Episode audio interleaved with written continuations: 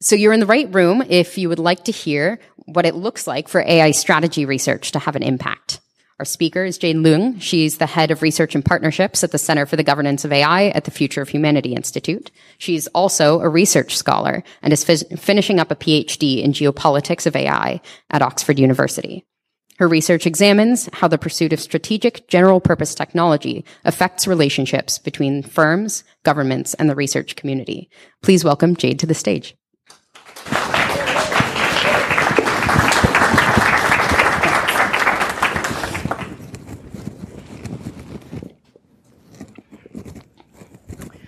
Technology shapes civilizations. Technology has enabled us to hunt, gather, settle, communicate. Technology today powers our cities, extends our lifespans, connects our ideas, pushes the frontier of what it means to be human. Technology has also fueled wars. Wars over power, ideology, prestige, history, memories. Indeed, technology has pushed us to the precipice of risk. In less than a decade, a fleeting moment in the time span of human civilization, we equipped ourselves with the ability to wipe out the vast majority of the human population at the hand of the atomic bomb. If we rewind to the emergent stage of these transformative technologies, we have to remember that we are so far from being clear-eyed and prescient. Instead, we're some combination of greedy, clueless, confused, and reckless. But ultimately, how we choose to navigate between opportunities and risks of transformative technologies will define what we manage to gain from these transformative technologies and also what risks we expose ourselves to in the process. This is the canonical challenge of governance of these transformative technologies. Today, we're in the early stages of navigating this particular technology, which is artificial intelligence. It may be one of the most consequential technologies of our time, and it may be the most important one for us to get right. But getting it right requires us to do something that we've never done before. It requires us to formulate a navigation strategy with deliberate caution and explicit altruistic intention. It requires us to have foresight and to orient towards the long-term future with this technology in our hands. This is the challenge of AI governance. If we think about our history and our track record, it's true that our baseline is actually pretty far from optimal, which is a very kind way of saying it kind of sucks. We're not very good at governing transformative technologies. Sometimes we go on this path and it's somewhat safe and somewhat prosperous. Uh, oftentimes we falter. We pursue the, the benefits of synthetic biology without thinking about what that does to biological weapons. Sometimes we stop ourselves at the starting line because of fear, and so we fail to pursue opportunities like atomically precise manufacturing or stem cell research. And sometimes we just fall into valleys outright. During the Cuban Missile Crisis, President John F. Kennedy, this stressed human over here, estimated the, a chance of nuclear war as one in three. It's one in three. The reality is, is that we've been pretty damn lucky and we basically deserve no credit for any of that. But, as my swimming coach once said, if you're really, really, really bad at something, you only need to try just a little bit to be slightly better at it. So here's to being slightly better at navigating these transformative technologies. The three goals that I think the AI strategy and governance space has, which are, are ways of trying to just do slightly better than our currently awful baseline are these three. Number one is to gain a better understanding of what this landscape looks like in the first place. Where are the mountains? Where are the valleys? Where are the slippery slopes? Where are the utopias? This is super hard to do. Where it's very speculative, it's very uncertain, and so we need to be humble about our ability to do so, but we should try in any case. The second thing we can try to do is equip ourselves with good heuristics for navigation. So if we have this uncertainty and that's an occupational hazard of working in this space, then we can try to figure out generally what is like a good shape of a thing that we want to pursue and a bad thing of a thing that we want to avoid. Generally, what orienting directions do we want to face? And then the last thing we want to do is translate these heuristics into actual navigation strategies. How do we actually make sure that our understanding of what constitutes good heuristics makes it into the hands of people who are making this boat turn in certain directions? If you'll stick with my lame navigation meta- metaphor for just a little bit, we're going to milk it for all it's worth. Uh, for these three goals, the way you can think about them are number one, that's the mapping exercise. That's you looking at a map and being uh, like, where are the mountains, where are the valleys, where are the water sources? Where are the cafes with good Wi-Fi? Where are the things that you want to go towards? Where are the things you want to avoid? That's hard to do. We should try. Number two is equipping yourself with a compass. If you know that there are aggressive rhinos to the south and good vegan restaurants to the north, you're going to go north instead of south. Um, I, yeah, this metaphor is kind of falling apart. I'm sorry. Um, last one, number three. This is the steering wheel. So if you're the smart person at the back of the car and you know where you want to go and where we should go, that's useless unless the person with the hands at the steering wheel will take your direction for it. And that's ultimately what I want to focus on today is how do we make sure that the things that we know are good and that we think are good actually make it into actual real world decisions that are being made today. And the reason why I want to focus on this is twofold. I think one, ultimately, AI strategy and governance research is good and effective when it's upstream of actionable tactics and strategies that can actually be cashed out in real world terms. Now, they can be relatively far upstream. I think we would lose a lot of good research questions if we always went with the impetus of, can this thing actually inform a decision today? So I want them to be fairly upstream. But I think anyone who does AI strategy and governance research, it would be a mistake to not try to think about, how do I expect this to cash out in real world decision relevant terms? And that leads me on to the second reason why I want to talk about this today. It's because I don't think we know how to do this well, and I think we invest far more effort into understanding how to do good research and far less effort into understanding how to do good tactics. Don't get me wrong, I don't think we know how to do good research yet. We're still trying to figure it out, and I find it hilarious that people think that I know how to do good research if only you knew how little I knew. Uh, but I think we need to invest far more proportional effort in actually saying, once we have this research in place, once we have insights in place, what do we then do with this to cash it out in actual decisions that change the direction in which we're going? So with that in mind, let's start at the end. What are the actual decisions that we want to influence in the real world? A way of asking this question is who are the people who are the decision makers that are making the decisions that you want to change? And they broadly fall into two categories those developing and deploying AI, and those shaping the environment in which AI is developed and deployed. Those developing and deploying include the likes of researchers, research labs, companies, governments. Those shaping the environment, you can think about this in terms of a number of different environments that are worth shaping. The research environment, for one, can be shaped by lab leaders, funders, universities, CEOs, and that shapes the kind of research that is being invested in, the kind of research that is considered within the Overton window. And then you can think about the legislative environment. That's the environment that constrains what can be deployed in certain ways and enables certain forms of deployment as well. That can be shaped by legislators, regulators, statespeople. And then you've got the market environment. That can be shaped by investors, funders, consumers, employees.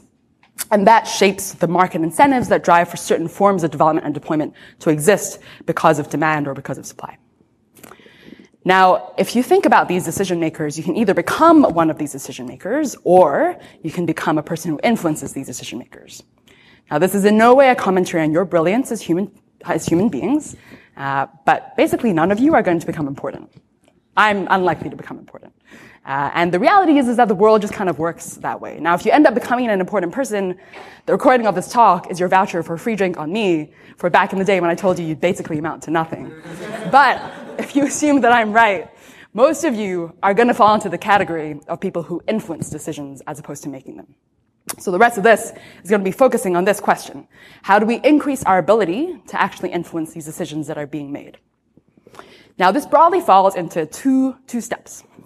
Reality is, is that it falls into many more steps than two. I know very few answers to all of the steps, but so I sound somewhat authoritative, there are two steps. The first step is having good things to say. The second step is making sure that these good things make it to the people who matter. On having good things to say, a quick note on what I mean by good. Uh, good here, I'm broadly conceiving of as, as good in kind of two ways. Good in the normative sense, in that it steers our world in a direction that we want, and that's the decision that you want to be made. Uh, and then also good in the pragmatic sense, good in that a decision maker is likely to actually take that decision, and so it's tractable and it's reasonable uh, within the frame of, of current decision makers. Now, it's very much the case that oftentimes these de- two definitions of good can go into conflict. Uh, so things that you want to happen and decisions that you think are good for, for example, the long-term future, uh, won't be decisions that are tractable or reasonable by any given decision maker's view. Um, so, so I acknowledge that these two things are in tension, and it's hard to figure out how to how to compromise between them sometimes. Um, I'll have a couple of words to say about how I can think about um, finding some sort of middle of the Venn diagram between these forms of good in the past. But acknowledge it's hard. That being said, on having good things to say, I think AI strategy and governance research can aim to have downstream good things to say about a given decision maker's priorities, strategies, and tactics as three broad buckets. To dig into these a little bit more, I think priorities are basically what goals people are aiming for. What benefits are they seeking to pursue? What are they incentivized to pursue? Uh, and what costs are they willing to bear in the process of pursuing those goals? So for example, one could have good things to say to try to make decision makers care about a good set of goals, like pursuing safety. If you manage to convince a lab that safety equates to product excellence, that makes it a goal for the lab. If you manage to convince a given government that cooperation is a necessary condition for technology leadership in an international world, that makes it a goal that they would want to pursue. Costs that you want folks to be willing to bear in the process are ideally things like costs to uh, invest in things like safety if that's ultimately meeting a floor that is desirable. And then if you translate priorities then into strategies and how strategies lead to them being able to achieve those goals, you can aim to have good things to say about certain strategies that they're, that they're taking up. So for example, resource allocation is a pretty common strategy that one could aim to influence. How are they distributing budget? How are they investing in R&D efforts across various streams? You can also have things to say about what things a given actor will strategically promote versus not promote or advocate for versus not advocate for. So for example, in a government case, you could strategically want them to pursue certain bills or pieces of legislation that could help you achieve certain goals. Uh, in the case of labs, you could have them invest in certain types of new programs or different work streams, etc.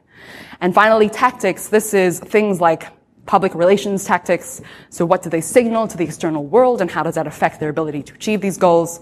And also things like relationship tactics. So who do they coordinate with? Who do they cooperate with? Who do they trust? Who do they not trust? Who do they decide to invest in certain things with versus not? To make this a little bit more concrete, I'm going to pick on an actor who I think really needs a lot of good things said to them, and that's the US government, or specifically this US government. The broad context here is that nation states, one of the biggest risks is that nation states will slide into techno-nationalist economic blocks given the framing of strategic competition that we have around AI now. And strategic competition, broadly speaking, exacerbates a number of AI risks that we care about. I won't go into detail now, but we've written a fair amount about it at GovAI. And so the thing you want to prevent is the sliding into various economic blocks and, and the sort of nationalization of various bits of AI R&D in the process. Now, if you look at kind of a caricature of the US government's position now, I say caricature because it's not at all clear that they actually have a coherent strategy, but if you look at a caricature of their strategy now, it looks something like moving in the direction of sliding into these blocks, and that's a bad thing. If you look at their priorities, it's broadly something like pursuing technology leadership in both the economic and military sense, and also as a corollary of that, uh, preserving and maintaining national security. Uh, costs that they may be willing to bear in extreme circumstances would be anything that is required to gain control of the AI R&D pipeline and to secure it within national borders. Now that has cashed out and then making moves to do certain things around the strategy and tactics space. So for example, the CFIUS reforms of 2017-2018 and export controls announcements in November 2018 onwards, those are indications of the US government wanting to take something of a stance of moving more towards preserving domestic capacity for AI R&D at the at the cost of investing in international efforts and transnational communities, and also with the explicit intention of shutting out foreign competitors and adversaries. So if, if you look at this, their priorities, strategies, and tactics are broadly pointing in some kind of direction where it's, it's America first in AI. Uh, and the, the, kind of footnotes there are, you know, America first, maybe the world in the long term suffers, that's too bad. Uh, America first, that's mutually exclusive to China, that's definitely what they want, etc. So those are kinds of stances that you're seeing the U.S. posture kind of point towards now. If you wanted to have good things to say to the US government, one could aim to have good things to say to convince them that their priorities, strategies, and tactics should move in a different direction. So for example, desirable priorities could be technology leadership, but technology here being equated, or leadership rather, being equated to leading with the global kind of cosmopolitan viewpoint in mind. You can have them want to pursue these priorities, but being willing to bear the costs of investing in things like common goods, like safety research, in order to pursue this in a responsible way. Strategies and tactics you could aim to inform them of in conducting this research will be how they can go about doing so. So what international efforts should they be investing in? Who should they be allying with and who should they be cooperating with? What kind of signals should they be sending externally to ensure that others that are of a similar view about what technology leadership looks like will face in the same direction? So one can hope that you can orient them in that direction. But ultimately, the point here is that this is the kind of set of decisions that you want to influence the US government on when you're ultimately conducting AI strategy and governance research upstream. Then on making the good things heard. So now you, you have some broad sense of how you want this thing to go and what you think is broadly good. Uh, and then you've got the mega task of trying to make that actually the thing that happens in the real world in the first place.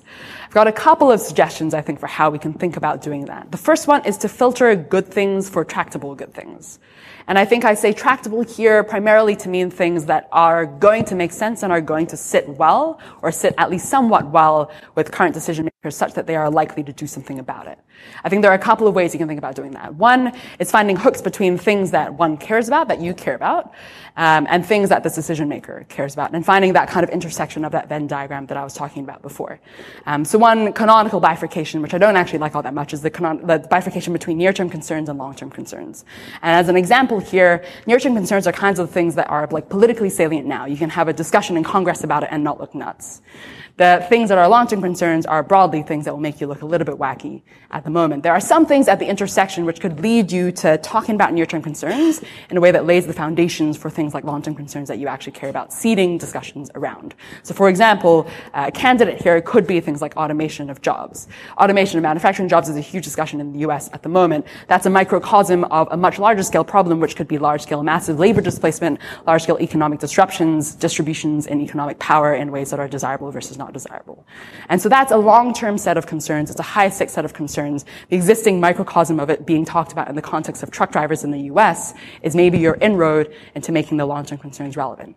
A similar thing can be said about the US and China. So talking about the US posture towards China is currently everything that people in DC care about.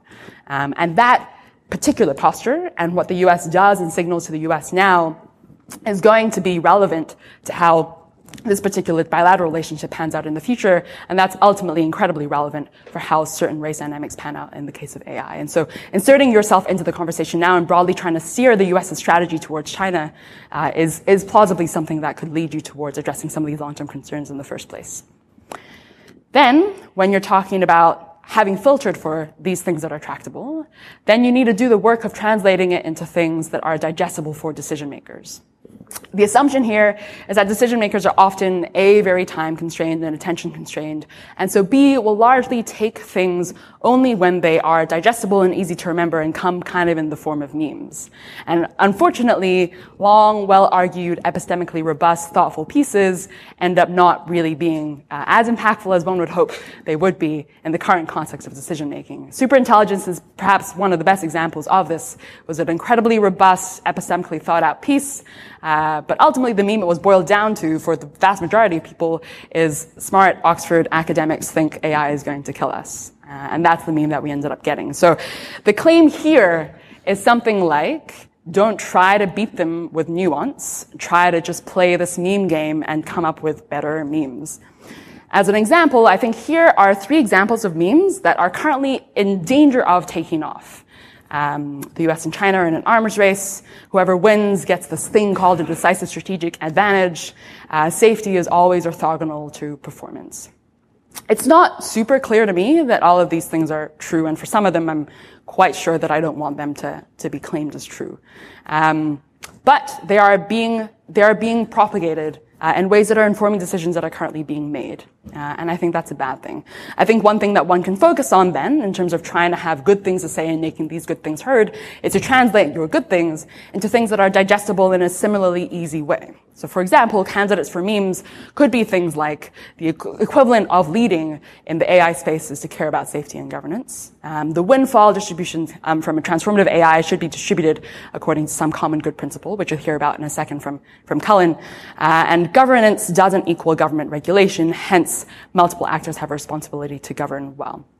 So those are candidates of things that we could try to make and propagate uh, in similar ways. The claim here is that unless propagated in similarly easy ways, it's going to be very hard to compete uh, with bad narratives out there.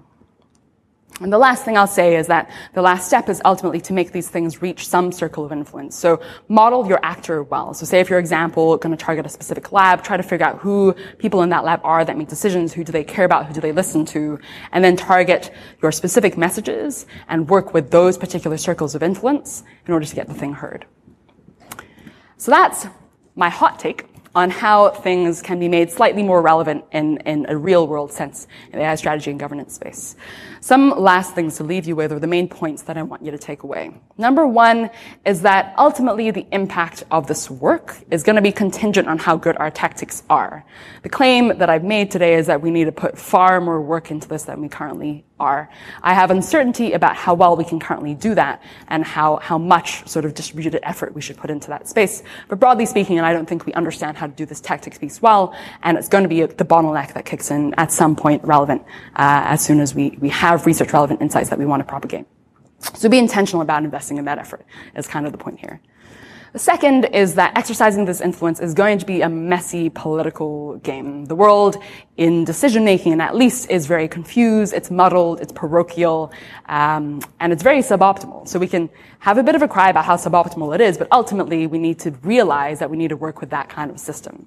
And so having effective navigation strategies is going to require us working within a set of politics that we may disagree with to some extent in terms of values and how it's orienting, but ultimately we need to be tactical about doing so.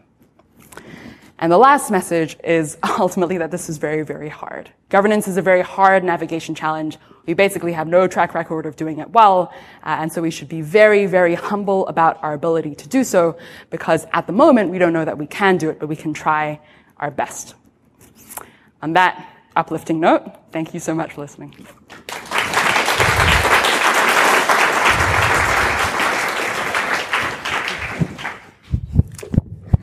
Thank you for that talk. Um, this is certainly an area of personal interest, and I imagine it is for many people here. So it's nice to have a, a sense of how to navigate this space. Um, yeah, so uh, as a reminder, feel free to submit questions in the Bizzabo app, and I'll start taking the ones we have thus far. Um, yeah, I guess I wanted to get started with something that you were ending on. You said that you know we're dealing with systems and and kind of trying to orient conversations given the the uh, difficult systems that we might be operating in. Uh, to what extent do you even think it's possible to, um, you know, um, convey moderate sort of conclusions or get people to think more clearly? And should we instead just be focusing on on institutional change? Right.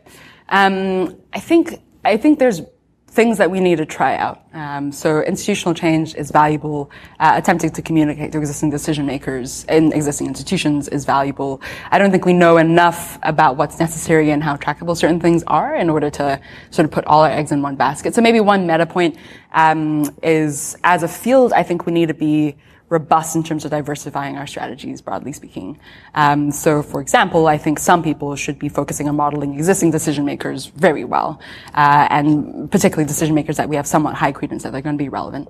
Um, and then I think others uh, could take the view, uh, and and within this space, I think some people should take the view uh, that existing institutions are insufficient, uh, and that institutional change is ultimately what is required, and then that becomes a particular strategy that is pursued. So across the field, I think uh, all of this is like shrouded in enough uncertainty about what's going to be relevant and what's tractable in that space um, that I, I would sort of encourage folks to diversify within within that space.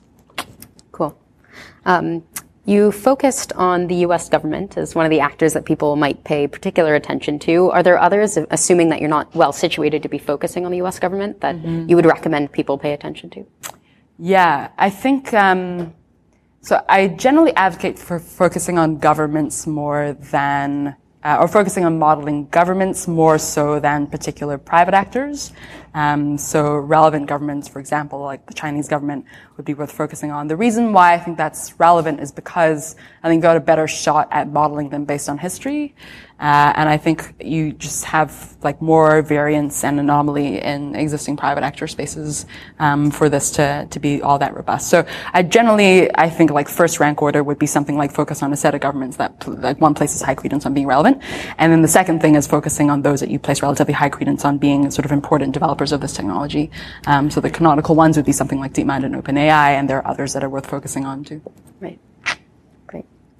Um, yeah, so I think someone could construe your advice as um, understand what's happening currently in the policy landscape and a variety of academic disciplines that people spend their lives trying to understand mm-hmm. and meld all of those together into a recommendation for policymakers. Mm-hmm. Uh, and I think that could feel a little overwhelming as, right. as a piece of advice. If, if someone is to start somewhere and hasn't worked in this field before, what, what would you say is the, the minimum thing that they definitely should be paying attention to?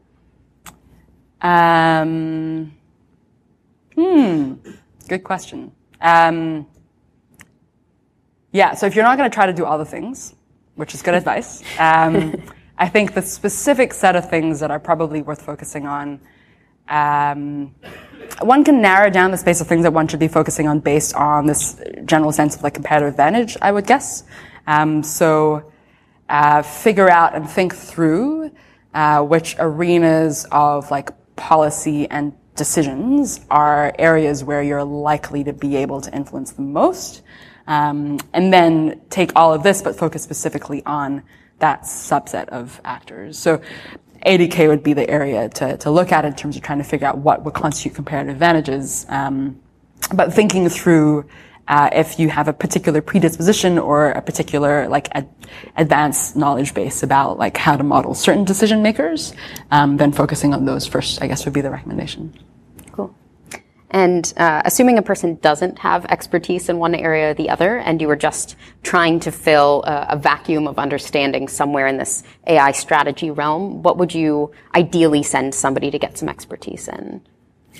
Oh, team, hard question. um, there's a lot of resources that are out there that can help orient, uh, particularly around the research space, more so than this like bit around tactics. Um, but good places to start would be um, just saying, our website, it's pretty good. Uh, there's stuff on our website. There's a research agenda which has a lot of particular footnotes and like bits and pieces of references that are very useful. Uh, that's a good place to start. And then there's also um, a blog post by Vishal Maini from DeepMind, uh, which I can point you towards, he can point you towards, and he's compiling a set of resources to help uh, folks start in this space as well. Um, and then if you're particularly interested in getting deeper, always welcome to email me, uh, and I can send you specific things around certain topics that you want a bit more clarity on. Cool. Well, uh, with that, uh, join me in thanking Jade for her talk.